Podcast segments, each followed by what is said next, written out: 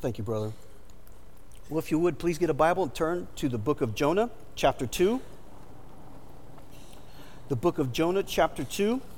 By the way, how many of you went to uh, community group this morning? Raise your hand. Wave at me. Very cool. How many of you got this? Raise your hand. Wave at me. Some of you, yes, some of you know. Okay. Interesting. Very good. Uh, I would love to see and hear some feedback from you guys with regard to uh, how Genesis 3, 6, and 11 fit in the Old Testament uh, scheme of things and how it sets up the foundation for the rest of the whole, not just the Old Testament, but Jesus Christ coming. Most of us are familiar with Genesis 3, right? Most of us?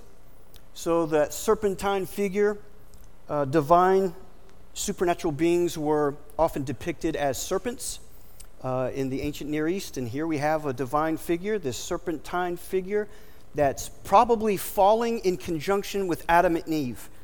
That, that's my take on it. I can't pound the pulpit on, on that, but I think we see the fall of Satan and the fall of uh, humanity conti- uh, uh, together uh, in that Genesis 3 passage. And what was the result of that? Sin and death, right? And then, right before the flood, the whole world is contaminated. The sons of God came down, and um, the earth was corrupted by progeny and by uh, the teaching of the sons of God to the degree that God has to start again, flood the whole world, start again. All right? And then strike three, Tower of Babel. Let's see if we can get this together, humanity. And what, is it, what does humanity do uh, collectively? Builds a tower, and then God divides them not only by tongue, by the division of language, but also according to the number of the sons of God. And that's the context out of which God calls Abram, an old man, and his wife Sarai. And the promise is through his seed that all the nations will be blessed. In other words, the Messiah is going to fix the problem of sin and death in Genesis 3.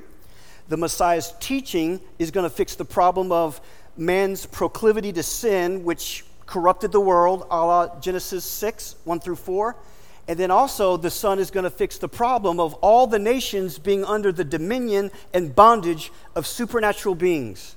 And we see this play out in our lives. The Messiah was supposed to come and fix all those three, and indeed he does. That's why at the end of uh, Matthew, he says, Go and make disciples of all the ethnicities, all the nations. In other words, God's taking the nations back. Amen. That's our mission. Now, you might be thinking by now, I thought we were in Jonah. I'm giving you the big Bible because Jonah didn't get number two. What were the first three things?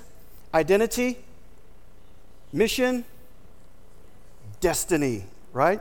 Jonah failed miserably with that number two. You know why? Because God called him to a people that he feared and he called him to a people he hated. He called Jonah to get up out of his little conservative bubble and go preach. He called Jonah to get up out of his little religious box, us four and no more, right? And, and go give the, mes- the uh, message of repentance to uh, the Ninevites. Well, as you know, as the story goes, right? Did he obey God? No. In fact, let's, let's pull up the map if we can, brother. Let's show you geographically how bad it was. God calls uh, uh, Abraham, um, God calls Moses, and Moses answers, No, I'm not good at speaking. I, stu- I, I, I, I stutter. Uh, go call Aaron, right? God calls Jeremiah. What does Jeremiah say? Uh, I'm part of the youth group still. Go call someone else, right? God calls Jonah. What does Jonah say? He says nothing. and he goes down to uh, um, uh, Joppa to board a ship to go on the other side of the known world, that is Tarshish. Okay? So th- this is where geography is speaking much about Jonah's heart and his mind. All right? So today I have uh, from chapter 2 four lessons almost learned. Okay? Four lessons almost learned. And with the title, I'm emphasizing that we must learn and relearn these wonderful truths about God. These four almost learned lessons will be very familiar to you, okay? They won't be surprising, but the reality is we must be taught them again and again. We know them, but in one sense, we don't. We think we know them, but there is more to discover. Okay? So, with that, before I go any further, I'd like to pray and then we'll go right into the Word of God, all right? So, if you want the Lord to speak to you through the preaching of His Word, if you have not done so yet, take out, uh, take some time and ask that of Him. Have you come hungry? Are you drawing near to God? Oh Lord, thank you for that precious promise that if we draw near to you, you will draw near to us. And Lord, I pray that you would do that on an individual level, as couples, as families, and collectively, corporately, as your people, God. You know exactly what we need. And so I pray that you would come and anoint not just to preach, but to listen and sanctify our hearts and minds. In Jesus' name, amen. Amen. Okay, let's go uh, with the four almost learned lessons. Number one, the lesson of God's sovereign answer to prayer. The lesson of God's sovereign answer to prayer. Pick up with me in verse 1. Then Jonah prayed to the Lord his God out of all places. Look at this from the stomach of the fish. And he said, I called out of my distress to the Lord, and he answered me. I cried for help from the depth of Sheol. What is Sheol? It's the place of the dead according to the Old Testament worldview. It's the place of the dead. You heard my voice. One of the most gracious things about God is he answers prayer. Not only does he answer prayer, but in the context of Jonah, he answers prayer to those who do not deserve to be answered. Did you catch that? Stay with me now he answers the prayer of this Old Testament prophet that was in full on, hard headed, hard hearted rebellion against him. His prayer did not deserve to be heard. This prayer deserved to be stuck among the gases inside the intestines of the great fish. Absolutely. And yet God heard his prayer and answered him. How different. How different from the man who died uh, after 10 calls to 911. Did you hear about this? In the early morning hours, Sharon Edge was concerned for her boyfriend, Curtis Mitchell, who was having severe abdominal uh, pain, and he needed to go to the hospital. So Sharon called 911 and was assured that help was on the way. Two, three, four calls later, help still had not arrived. The delay in response was a result of the heavy snowfall. This was in Pittsburgh brought everything to a standstill. Three times the ambulance had been as close as a football field's length from the house, but the paramedics did not bother to walk through the snow to rescue Curtis.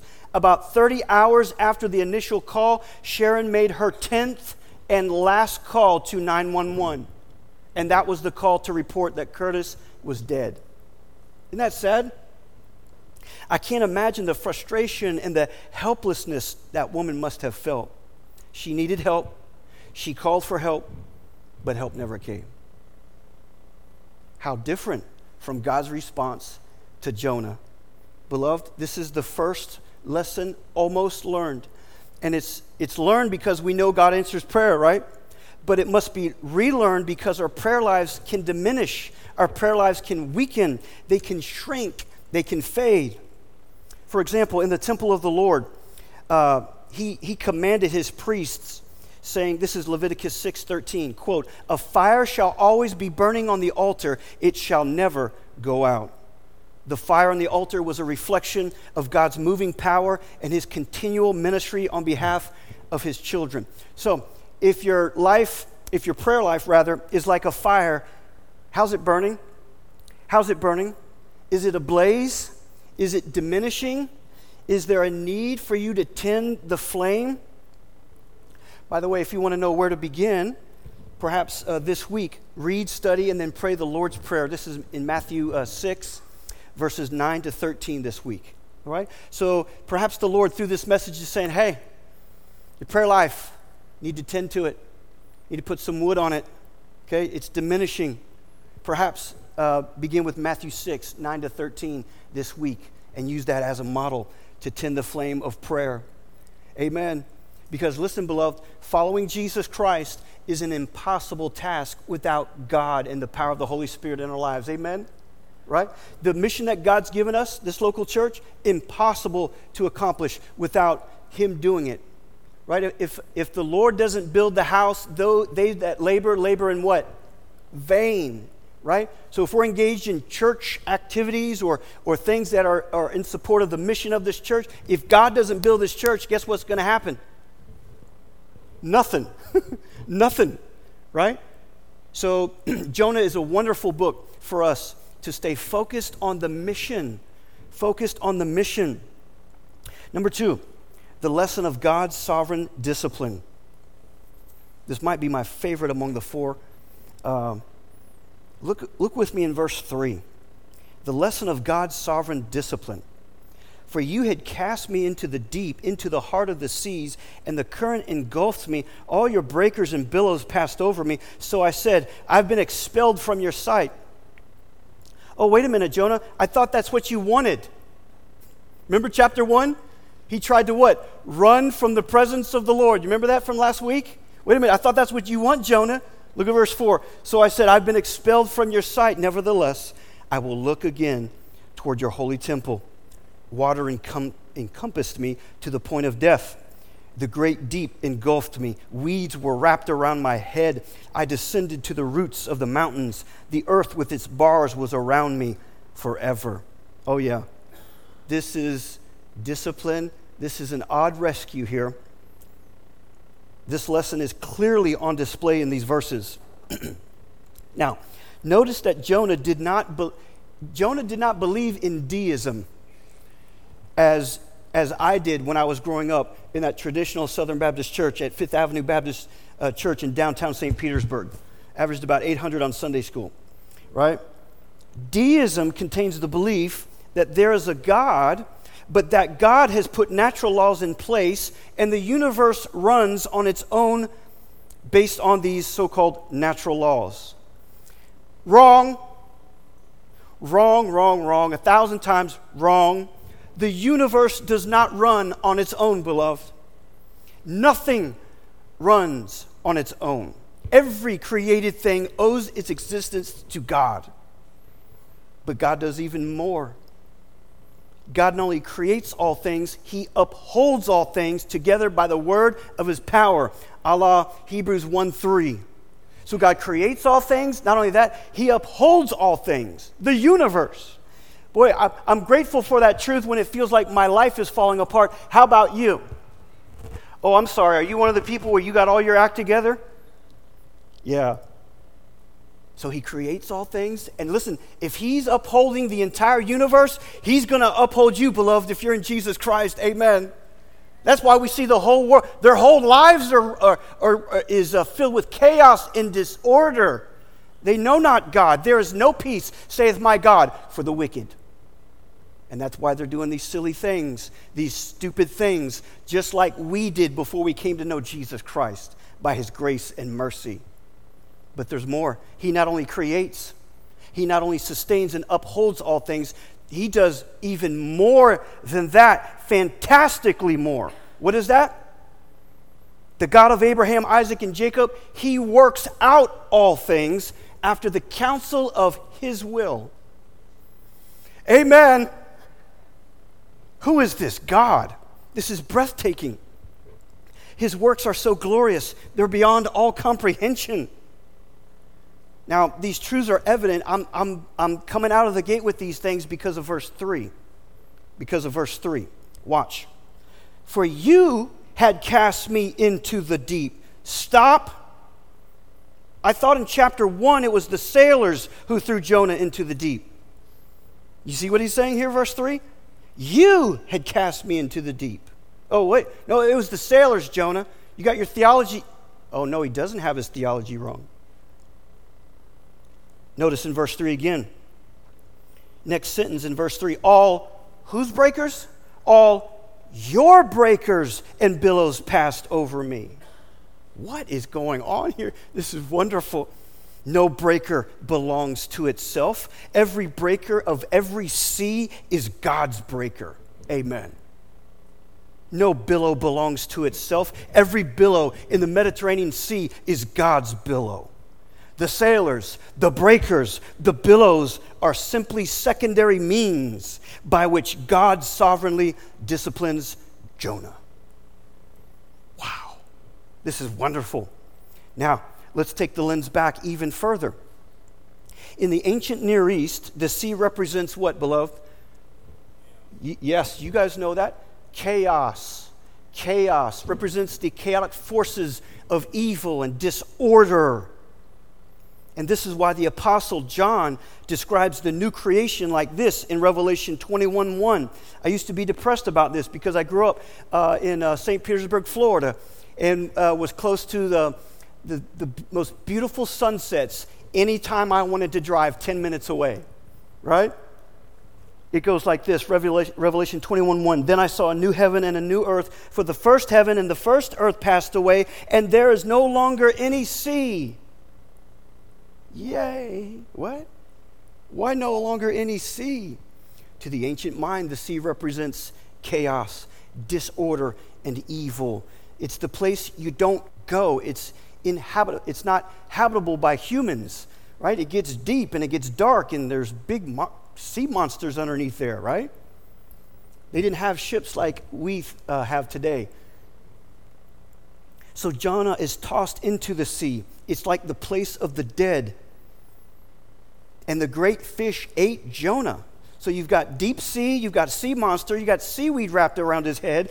This is the place of death. This place of death is where, well, for example, uh, let, me, let me ask you this. Uh, when you die, well, we use the phrase six feet what? He's six feet under. We don't say he's six feet up, he's six feet under, right? When we die, we go down. This is, what, this is how we should approach uh, verse 6. Quote, I descended to the roots of the mountains. The earth with its bars was around me forever. So, what's going on here in his prayer? Very simply, it's Old Testament language describing the place of death. It's scary, it's dark, it's dangerous, it's threatening. Evil creatures are part of death. Satan is the Lord of death. And yet, what? What? God is the one controlling all of this. It is a strange rescue, it is a strange discipline indeed. God is so great that He even uses evil forces and evil powers to work out His will for our lives. Amen. Didn't believe that growing up in church. Now I do. How about you? You actually believe that? God uses evil forces and evil powers to work out his will for our lives. And this is a great mystery. And this is exactly what God does. So, looking at some of the faces here after saying that, let me give you an example. Luke 22, 31 and 32. Jesus Christ says to Peter, Simon, Simon, behold, Satan has demand, demanded permission to sift you like wheat. But I have prayed for you that your faith may not fail, and you, when once you have turned again, strengthen your brothers. Wow, do you, do you see that? This is Luke 22, 31 to 32. God's basically staring Peter in the face and says, Look, Satan wants to have at you, he wants to destroy you, but I have prayed for you. Were it not for the prayers of the high priest, the Lord Jesus Christ, we're not making it through this life, beloved. And he calls your name by name to the Father. Look up at me. Every one of you, look up here. You're going to make it in Jesus Christ. Your high king, Jesus Christ, is praying for you. He's praying for you. So when you feel the weight of stress and distress and anxiety and what on earth is happening in this world, when it feels like it's reeling and rocking and chaos is ensuing, know this your God rules and reigns over all of it. Politics, nations he tees up, and other nations he puts down. The nations are like a drop in a bucket to God the Almighty. So, yes, beloved, you will make it in Jesus' name. Stay faithful, stay prayerful. This mystery reaches its zenith at the cross of Jesus Christ. For example, continuing in Luke chapter 22, it says in verse 52 Then Jesus said to the chief priests and officers of the temple and elders who had come against him, quote, Listen to Jesus. When the bad guys come to get him, Listen to Jesus. Have you come out with swords and clubs as you would against a robber? While I was with you daily in the temple, you did not lay hands on me. But this hour and the power of darkness are yours. Wow. This hour and the power of darkness are yours. Crucifying the Son of God was, in one sense, the most demonic, devilish deed ever to occur in human history. Right? And yet, God ordained it to be so in order to save his people. Oh, yes. Blessed be the name of the Lord. There's mystery here. There's mystery in every doctrine that we go up against. And at the end of every doctrine, there's a cul de sac, and God's calling for faith. God's calling for faith. Do you believe this or not, beloved? Number three, the lesson of God's sovereign grace. Praise God for the second half of verse 6. but, this reminds me of Ephesians 2 we were dead in our trespasses and sins, and we walked according to the prince of the power of the air, right? According to our own flesh and according to the course of this world, but God, right? Look at the second half of verse 6. But you have brought up my life from the pit, O Lord my God. While I was fainting away, I remembered the Lord, and my prayer came to you into your holy temple. Those who regard vain idols forsake their faithfulness but I will sacrifice to you with the voice of thanksgiving. That which I have vowed, I will pay. Salvation is from the Lord. Amen. If you write in your Bibles, underline that last line. Salvation is from the Lord. There are many things that could be said about this sovereign grace in these verses. When you look closer at these verses, I see at least seven aspects of God's sovereign grace at work. Let me go through those very quickly with you.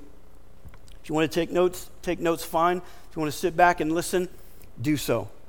So, when we talk about this sovereign grace, we could go all different places, right? But let's stay focused with how it is uh, revealed in verses 6b to 9.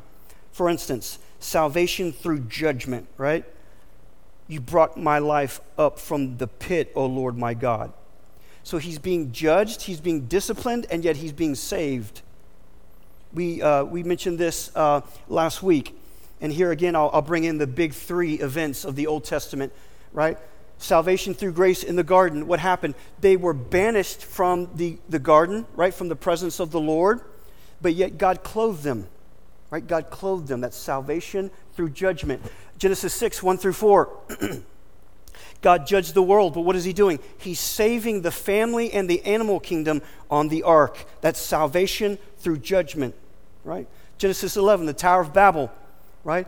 He's, he's judging the nations, division by language, but he's also saying, oh, you're building your little uh, ziggurat. By way, uh, the tower was a ziggurat often connected to temples in the ancient Near East. So God's like, okay, after the fall, after the flood, you collective humanity, you don't want me up here? Okay, I'll assign you to someone else up here. Let's see how that works out. The sons of God. And how did it work out? The sons of God, the evil, rebellious ones, leads collective humanity into idolatry into idolatry. That's why there's different religions. That's why idolatry is the number one issue in the Bible. Okay?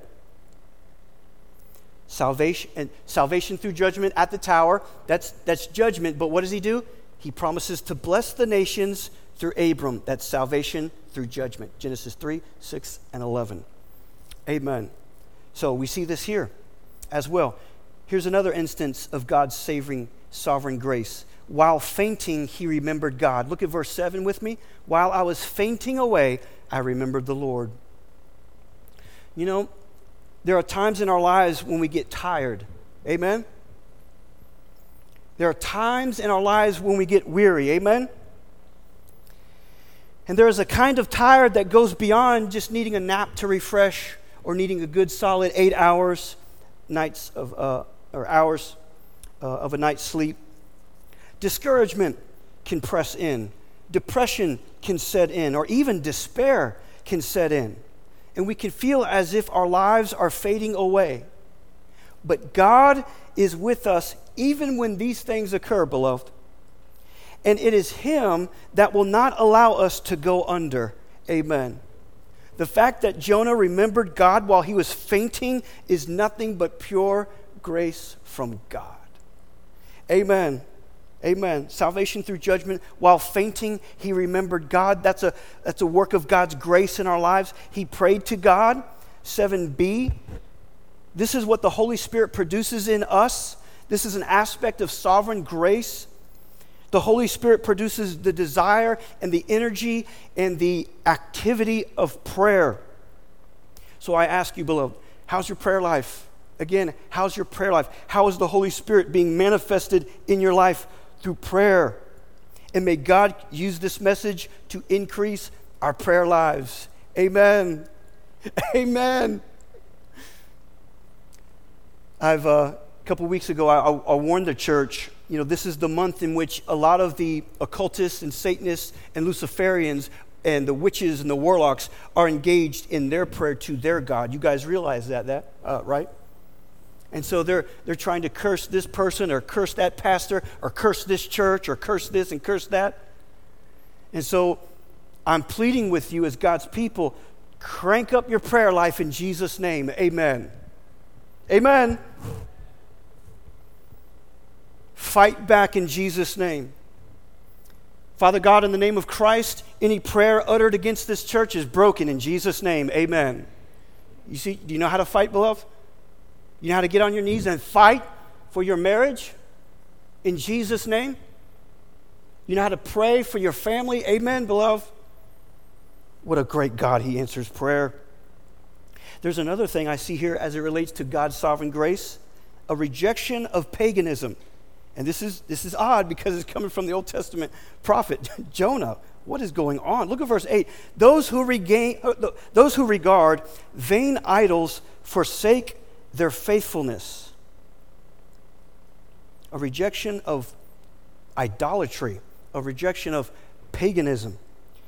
In the Christian Reader, Robert Duran, uh, Robert Duran of Bethany Fellowship Mission, he writes of his return to one of his uh, mission stations. And I'll read this to you. This is fascinating to me. He says, Our, our horses carefully picked their uh, way along the rock strewn path. Finally, after two hours of travel by truck and eight hours on horses, we could discern the outlines of the small uh, Huichol village in Mexico. We look forward to seeing friends we had made in this remote village during three years of visits, most of all, Pastor Alfredo. First, to notice our arrival, the dogs and children loudly brought the news to all those indoors. Huicholes are patient and shy, but one woman, Maria Teresa, beckoned us to her door. Her husband, Santo, was sick and wanted to see us. Their low walled, thatched roof house was built of stone with no windows. Santo lay on a bed made of blankets, which hardly raised him off the dirt floor. He greeted us weakly and was caught by a spasm of coughing. The first time we had met three years earlier, a villager had led us to Santo, one of their most feared witch doctors. Before we could introduce ourselves, he shook my hand and said, Robert, I have been waiting for your visit. Surprised, I asked, How did you know my name? And his reply was, quote, The guiding spirits left me yesterday. They told of your coming and that they could not stay while you were in the village. Now, after many visits to the village and to Santo's home, 18 people had become followers of Jesus Christ. Isn't that beautiful? He continues, though. Today, Santo was happy to see us and he wanted to talk. Quote, Allow me to pray that I may receive Jesus Christ and follow him, we heard him say. Joyfully, we asked if he was willing to conf- you know, forsake his sins and, and have faith in Jesus Christ, and he nodded. Three times I began to pray, but Santo could not get the words out of his mouth. Finally, after we commanded the demonic spirits to leave his body, Santo was able to pray. Praise God, amen. Just three months later, Sa- Santo's wife told us that one morning Santo had risen from his sleeping mat and asked for food. She made him tortillas. As he ate, he told neighbors gathered in his house, quote, This is my last meal. Tonight, Pastor Roberto's God is coming to take me to his house. And that night, he passed into eternity. Praise God. Our God saves witch doctors. Amen. The power of evil is nothing before the God of Abraham, Isaac, and Jacob. Praise the Lord. The kingdom of God is greater than all the powers of darkness. Now you might be thinking, well, what does it have to do with Jonah and why is he he's verse 8, those who regard vain idols forsake their faithfulness. What's going on here? Well, in Jonah's case, he's not trying to manipulate forces like a, um, a witch would or a warlock would.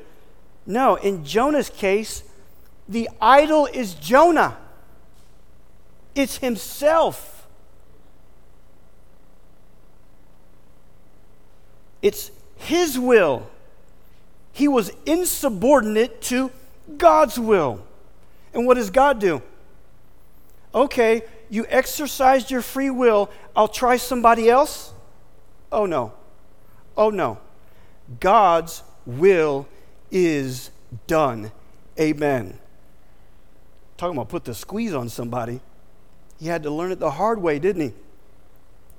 So you see what you see do you see the foundational connection here to paganism? It's not submission to God's will, it's uh, paganism or idolatry is insubordination to God's will.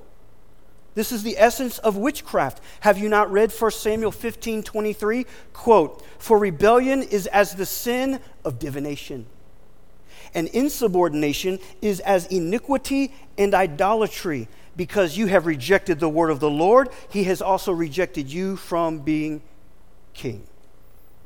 That's the prophet to Saul, right?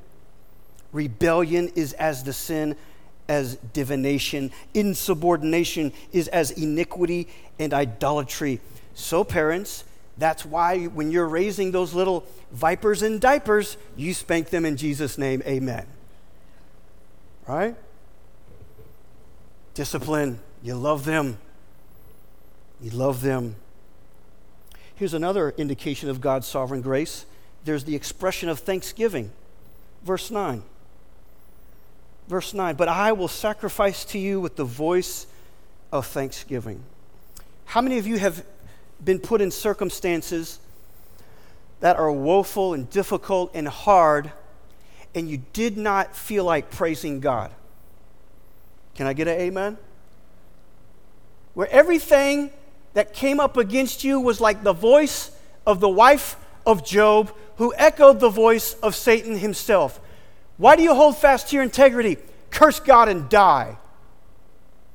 And those circumstances were not palatable for you to lift your voice and praise God.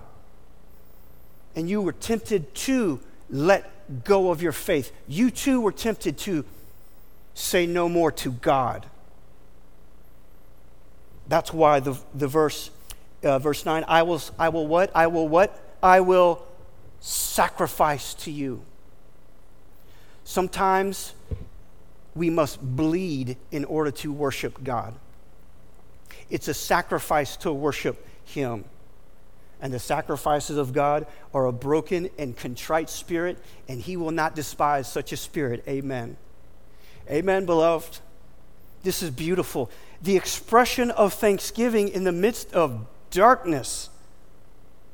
That is a grace of God. That's the grace of God. Praise the Lord. And that's exactly what the powers of darkness is trying to quench in you and quench in me and quench in this church. Praise and worship is spiritual warfare. So we see an expression of thanksgiving. Also, uh, we see renewed commitment at the bottom of verse 9. That which I have vowed, I will pay. So I, I see this as an expression of renewed commitment to the Lord. And then, number seven, if you're taking notes, affirming God's total sovereignty in salvation. That last sentence in verse 9 salvation is from the Lord. Amen. I grew up in a traditional Southern Baptist church with the theology that basically says, well, man votes and the devil votes. Oh, no, God votes and the devil votes, and you cast the deciding vote, human. God has his will and Satan has his will, and you have to work your will. That is so bad. That is so bad. That is not the God of Abraham, Isaac, and Jacob. No, no. Salvation is of the Lord. Every last bit of it. Every last bit of it. For by grace you've been saved. How? Through faith. And that not of yourself. It is the what? Gift of God, lest any man should boast. It's all God's grace. Praise the Lord. Praise the Lord. Fourth and finally, the lesson that we must learn and relearn is the lesson of God's sovereign deliverance. The lesson of God's sovereign deliverance. Verse 10 Then, everybody say, then. Then. Say it again. Then. Then the Lord commanded the fish, and it vomited Jonah up onto the dry land.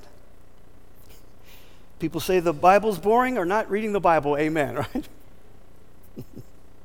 Can you imagine if we saw this with our own eyes? Now, some of you fishermen out there, I know you say, like, this would be cool to see, right? But I mean, wouldn't that be kind of gross to see, like literally, a full grown man getting popped up, vomited up onto dry land? Disgusting. Perhaps our stomachs may have turned on the inside if we saw this with our own eyes. But how beautiful. In the grossness of it, how beautiful. Jonah was saved from the forces of death, the stormy sea, and from the great deep. He was in the place of death, but God saved him. You see this? God allowed these forces to come upon Jonah, but he did not allow death at this time to take Jonah. It's no wonder why Jesus Christ himself likened his death and resurrection to Jonah being inside the great fish. We mentioned this last week. Do y'all remember that? The historicity of the cross, the death and resurrection of Jesus Christ himself is tied to the historicity of Jonah. Absolutely. Jesus sunk to the place of death, did he not? Jesus took on the powers of darkness, did he not? And Jesus overcame sin, death, and Satan through his death and resurrection. Amen. Listen to me, beloved. Don't be like the majority of Christians sitting in churches today. Listen to me, beloved. You and I cannot earn our way to heaven. No one is good enough. There is no one that is righteous. No, not one. Our deliverance, our salvation is by grace through faith. So, are you trusting Jesus Christ to save you from your sin? Do you believe Jesus is the only way? That He is the truth, that He is the life, that no one can come to God except through Jesus Christ? Do you believe that with all of who you are? Examine yourself today to see whether you're in the faith Work out your salvation with fear and trembling. I read of the true story, and this is in Florence, Italy, where a ruined large piece of beautiful marble was left by a, a sculptor. And he left it in the courtyard of the cathedral in Florence. That ruined, beautiful marble sat in the courtyard for almost a hundred years. Artisans thought it was beyond repair. But in 1505, a young sculptor by the name of Michelangelo, anybody ever hear of him? He was asked if he thought anything could be done with that ruined marble, which became known, the nickname of that ruined marble became known as the giant. He measured the block. He carefully noted the imperfections caused by the bungling workmen of an earlier day. And to his mind came the image of the young shepherd boy David. So he carefully made a sketch of that biblical character as he envisioned him. And for three years, he worked steadily, his chisel skillfully shaping the marble. Finally, when one of his students was allowed to view the towering figure, this, this is 18 feet high, weighing nine tons. This person said, Master, it lacks only one thing, and that is speech. This is what God is doing to us in Jesus Christ. He presses us into the image of his son Jesus. He uses winds, he uses waves to shape us. He even uses dark forces. And in the context of Jonah, the reason why he does this is so that we might speak the gospel to those unlike us. And one of the shocking messages of Jonah is that God is compassionate for those we fear and those we hate. Today, I want you to think about the people you are not naturally drawn to. Hear me. Perhaps those that you may not care for. The eccentric who does not seem to fit in with your group. Poor people. Those who do not share your level of living. People of a certain color. Those that are in prison, those who cannot seem to get over their problems. Perhaps you're listening, and in the quiet recesses of your heart, you hold contempt for your own spouse. Maybe it's a child or a grandchild. Maybe it's a fellow church member. God wants you to consider the 1.3 billion people on the other side of the planet who have no access to the gospel, while we sit in a city that has numerous opportunities for people to hear the gospel. In Jonah, we see that the Lord has compassion upon those that we do not have compassion for. And not only this, God sends us to them. And this is something we do not have to pray about. Go, make disciples of all the nations. And just as God told Jonah to get up and go, Jesus Christ tells us, beloved, to get up and go make disciples. And it begins in the colony and it extends to the other side of the globe. Amen. Amen. What a mission God has given us, beloved. What a mission. And I wish what we would consider and I wish we would look at the lost in the city just as frequently as you look at the finances report in the bulletin. Amen. Amen?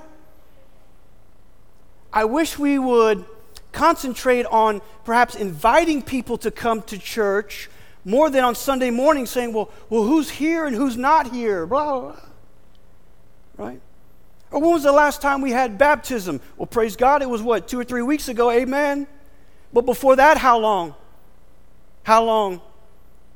One of our new members that concerned them, that joined us. We've been coming here for several months and we haven't noticed a baptism, right? We've been given a mission.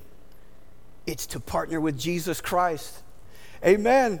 And I see, I see in places in this church the kiss of God and the blessing of God. Do you see that? Do you see it? Amen. And do you also not see other places in which we need to go to God and see how we might better participate in the mission that He's given us in this place? Praise the Lord. Praise Jesus Christ said, I will build my church, and the gates of hell will not prevail against it.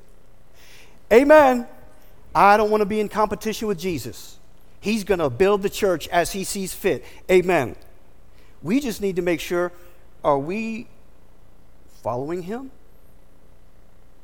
Are we engaged in the mission He's given us? Do we have firmed up in our spirit the destiny that is ours in Jesus Christ? And is that impacting now, today? Praise the Lord. Praise the Lord.